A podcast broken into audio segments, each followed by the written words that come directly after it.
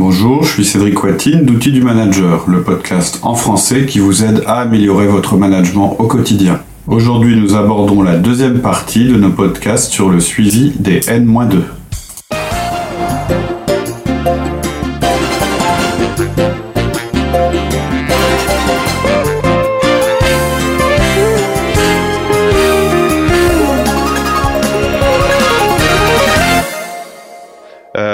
Euh, c'est une démarche différente de ce qu'on fait au quotidien.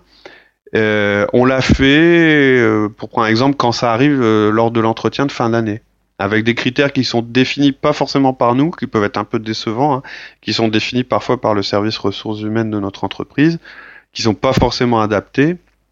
bon, moi je rappelle, hein, le service ressources humaines d'une entreprise, la plupart du temps, c'est tout sauf le lieu où vous allez apprendre à manager ou voir les meilleures pratiques de management. Mmh. Hein. Euh, pour nous, euh, euh, il en, c'est certainement nécessaire dans les grandes entreprises, mais c'est plus un service juridique qu'autre chose en général. Alors il y a parfois de la gestion du personnel, des formations, c'est pas là que vous apprenez à manager. Donc en général, ce qu'on fait, on fait pas d'évaluation dynamique. D'un côté, on parle d'événements, on a des conversations un peu générales, de manière fréquente sur les personnes, et de l'autre, on a cet entretien d'évaluation qui est très artificiel, compliqué, souvent inadapté et toujours très peu fréquent. C'est une fois par an. Hein, le... Mmh. Alors c'est imposé en France maintenant, mais c'est une fois par an. Et clairement, euh, il manque quelque chose, je dirais, entre le 1 à 1 où de temps en temps on évoque nos collaborateurs et ce fameux entretien d'évaluation de, fin d'année. Donc nous, ce qu'on veut là, ce qu'on vous propose, c'est trouver un équilibre en proposant un outil que les managers peuvent utiliser facilement, mais qui a une vraie structure pensée, efficace. Donc en général, on vous propose des outils qui sont simples et faciles à mettre en place, mais ça ne veut pas dire que derrière, il n'y a pas eu une réflexion en profondeur. Tous les outils qu'on propose, hein, ils sont simples et efficaces, le 1 à 1, le feedback, la délégation, le coaching, mais derrière, il y a un vrai background qui repose sur une théorie réelle et qui a mhm. été étudiée. Donc, qu'est-ce qu'on veut qu'un manager réussisse? C'est quoi la théorie derrière le, ce, ce, ce, cette espèce d'entretien d'évaluation de, des, des, collaborateurs de nos managers? Eh ben, c'est la réussite du manager. Et pour réussir un manager en entreprise, qu'est-ce qu'il faut qu'il fasse? Il y a trois choses importantes qu'il doit réussir. C'est faire performer ses, collaborateurs, donc c'est la performance. Mhm. Faire en sorte qu'ils restent dans l'entreprise et que la structure de l'entreprise soit pérenne. On peut appeler ça la rétention, mais là on le traduit sous la forme de potentiel. Mhm. C'est le deuxième P. Et qu'ils aient des capacités de travail en équipe, des capacités relationnelles c'est le troisième P, c'est la personnalité. Parce que même quelqu'un qui a toutes les capacités, tout le potentiel, s'il est apprécié de personne, s'il casse le travail d'équipe, vous ne devez pas le garder. Je vous rappelle qu'il y a deux raisons, en dehors du licenciement économique, il y a deux raisons qui peuvent vous faire envisager de licencier quelqu'un. C'est soit parce que il n'atteint pas les objectifs escomptés de manière répétée, c'est le potentiel ou soit parce qu'il ruine le travail d'équipe, qu'il est ingérable. C'est le troisième P, c'est la personnalité. On en a déjà, euh, on en a déjà parlé. dans un podcast. on a, on a un podcast où on a expliqué que ça s'appelle, je crois, comment manager un collaborateur arrogant. Mhm. C'est pas parce que quelqu'un a des résultats, c'est pas parce que quelqu'un euh, fait un peu, euh, euh pro, enfin, détient une grosse partie de, de, de, de, la performance de l'équipe que vous mhm. devez le garder. Ouais. Ça, c'est un raisonnement court terme qui vous condamne à long terme. Et c'est le plus difficile. Ouais. Ok, c'est logique. Est-ce qu'on peut détailler un peu plus les trois P, du coup, la performance, le potentiel, la personnalité? Alors, performance, qu'est-ce que vous devez poser? Le, le, Juste, euh, la revue, elle doit être simple. Il ne faut pas que votre euh, manager il passe des heures là-dessus. À, à évaluer, à noter, faire un tableau, des calculs, non, là. un questionnaire. Non, non, non, non. Performance, la question simple, c'est la personne fait-elle bien son travail? Quel niveau a-t-elle atteint dans les différentes composantes de performance que requiert son travail? Donc je suppose que vous avez une grille quand même qui indique ce à quoi on s'attend en termes de performance. Bah sinon, il faut reprendre la fiche fonction, poste et fonction. Très clairement. Comment, donc comment vous la notez par rapport à ces objectifs qui représentent, euh, qui représentent la performance qu'on attend d'elle? Lorsque vous, si quand vous posez les questions, vous vous rendez compte que votre manager a pas ces données, c'est-à-dire qu'il connaît pas sur quels critères il doit juger la performance de ses collaborateurs, là, il y a quand même un manque. Hein. Un problème. Euh, là, vous allez lui demander de travailler sur le sujet. C'est-à-dire que votre manager, il doit être capable de donner les attentes qu'il a de ses collaborateurs et les objectifs qu'il leur a fixés. Ah, peut-être qu'au début, vous allez être un peu surpris, vous allez voir des trucs du style oh, Ouais, non, mais il est bon, c'est un bon. Ah, lui, c'est un bon. Ouais, Comment bon. tu juges qu'il Alors, le problème, c'est que bon, ok, il est bon euh, le matin, échelle, le soir, euh, il est bon, euh, ça veut dire il assure, euh, fort, pas beaucoup. euh, si manager, votre manager commence à parler comme ça, c'est qu'il n'est pas prêt. Il pourra jamais s'asseoir un jour avec un patron qui veut lui demander une évaluation de chacun de, de chacune de ces personnes, parce que euh, si vous demandez à votre patron, si votre patron vous demande, bah tiens, vous pouvez me parler de Jean là un peu, et répondre, bah il est bon. Là, il va y avoir comme un blanc, et je pense que le patron va dire, bah vous allez revenir, puis vous me ferez une réponse un peu plus détaillée demain. En tant que manager, vous devez connaître les trois missions principales du poste de vos collaborateurs. Vous devez savoir les trois choses, trois ou quatre, hein, n'en mettez pas 20 parce que ce serait pas crédible, les trois choses principales sur lesquelles ils sont responsabilisés, donc sur lesquelles vous allez juger. Leur mission. Ils l'oublient souvent leur mission. On le voit dans les entretiens de fin d'année. hein. Bah oui, mais s'ils l'oublient, quelque part, c'est que vous devez pas leur rappeler assez souvent. Assez souvent. Ouais. C'est jamais la faute de votre collaborateur s'il oublie ses missions. Jamais, jamais, jamais. Pareil pour les objectifs euh, qui se sont fixés sur la période en cours. cours. ouais. Je rappelle quand même que le, au cours du 1 à 1, vous devez, Revoir dans votre partie, leur reparler régulièrement de ouais. leurs objectifs et de ce qu'implique leur fonction. Euh, Je, vous, je vous avais donné un conseil, tu m'avais dit, euh, tiens, bah, en ce moment, euh, au cours de mai 1 à 1, ce qui se passe, c'est que ça arrête pas de parler de des, des petites guerres des de- uns des autres. voilà, les rumeurs, les petites guerres de tout. service, qu'est-ce qu'on peut faire quand on commence à tomber là-dedans? Et c'est un des risques du 1 à 1 Ouais. qu'on a souligné. Bah, c'est très simple. Quand ça commence à trop partir sur oh il y a machin qui m'a fait ci et je peux pas, j'ai pas pu faire ci parce que c'est rappeler les objectifs de la personne, la recadrer sur euh, pourquoi elle est dans l'entreprise. Pour elle c'est bon et pour vous aussi. Donc effectivement si vous avez des gens en fin d'année qui ont oublié leur mission c'est un peu embêtant. Ouais. C'est de votre faute. C'est-à-dire que vous les avez pas guidés, vous avez quand Ouais. même, vous les voyez toutes les semaines pendant une demi-heure. Euh, si vous arrivez pas à leur euh, faire comprendre mission. c'est qu'il y a un souci.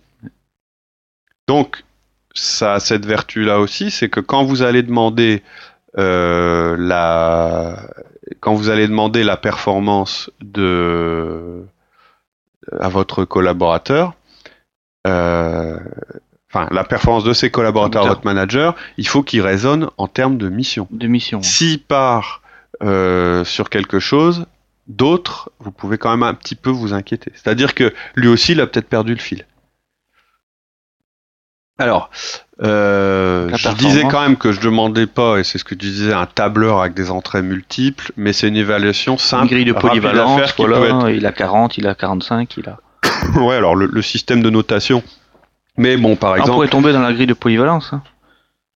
Pour ouais, alors, avec des compétences très. alors là, on poussées, tout ça, par exemple, pour des techniciens. la grille de polyvalence, c'est plus des compétences. Là, on Ouais. parle de performance. C'est-à-dire, un vendeur, bon, je vais être simple, un vendeur, qu'est-ce qu'on lui demande de faire de vente. Euh, il y a- Ouais, il y a trois critères, euh, je- ça dépend des entreprises, mais euh, développement des ventes, maintien du, de la relation client, fidélisation, et participation à la stratégie euh, de lancement de Ok. produits, par exemple.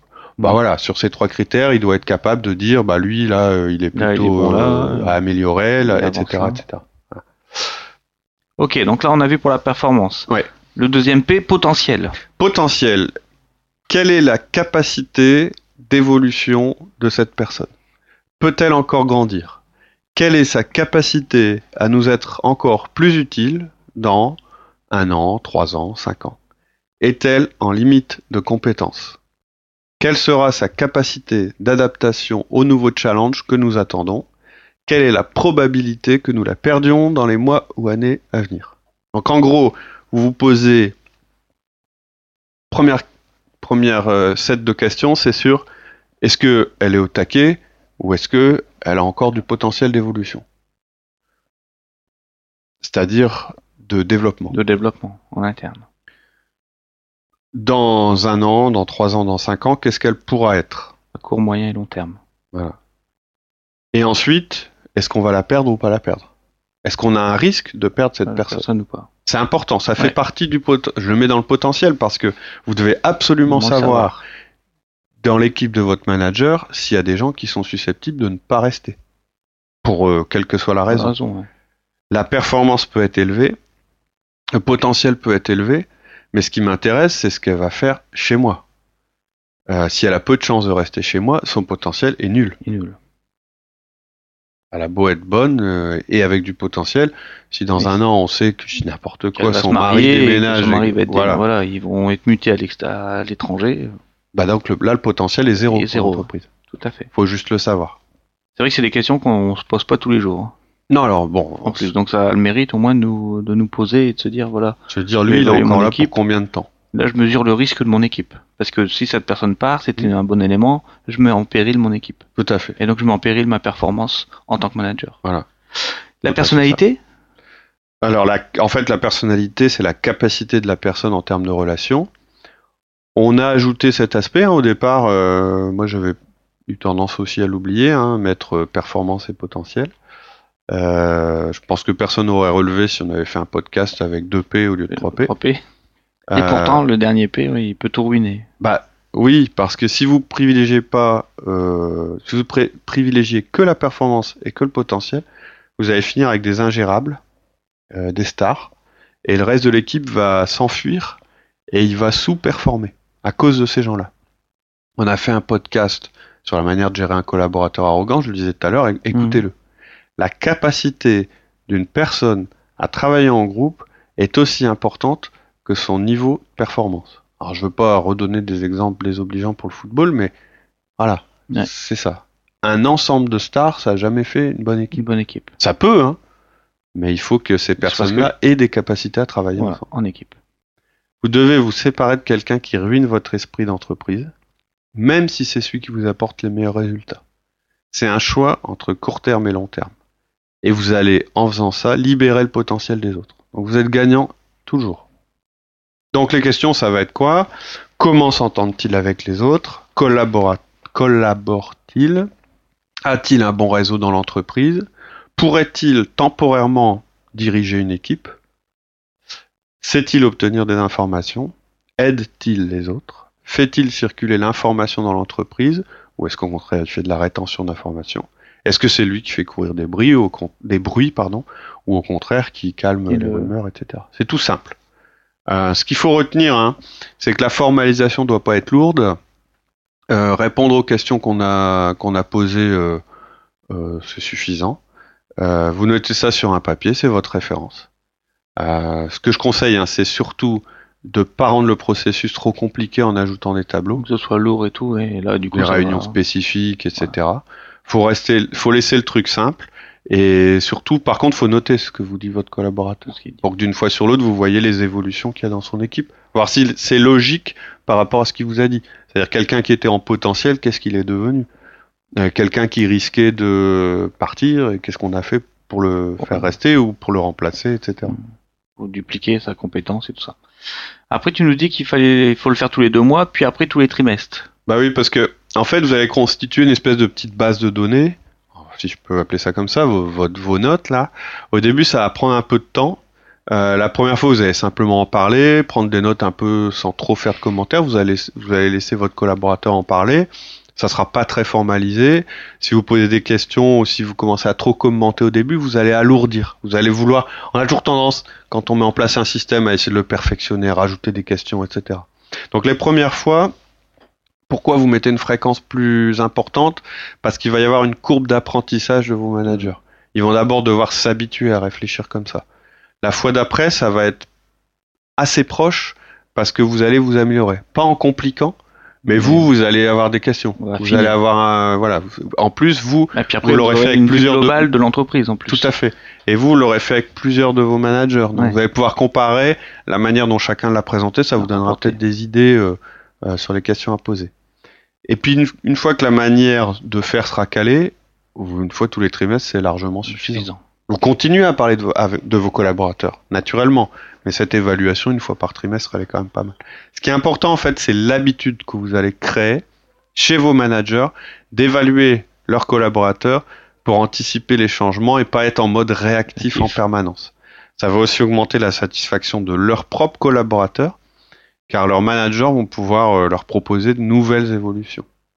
Ok, tu- on- un petit résumé alors un petit peu de, de tout ce qu'on vient de voir? Alors, euh, c'était mes quatre recommandations. parler de l'évaluation des collaborateurs avec vos managers tous les deux, mois. Ok. Ajouter pour cela une demi-heure à vos 1 à 1, ou bien ajouter 15 minutes en sacrifiant vos 15 minutes. Minutes, ouais. Et vraiment, euh, mais bon, là-dessus. Mais les managers vont s'apercevoir que c'est riche aussi à faire Hmm. pour, euh, pour eux.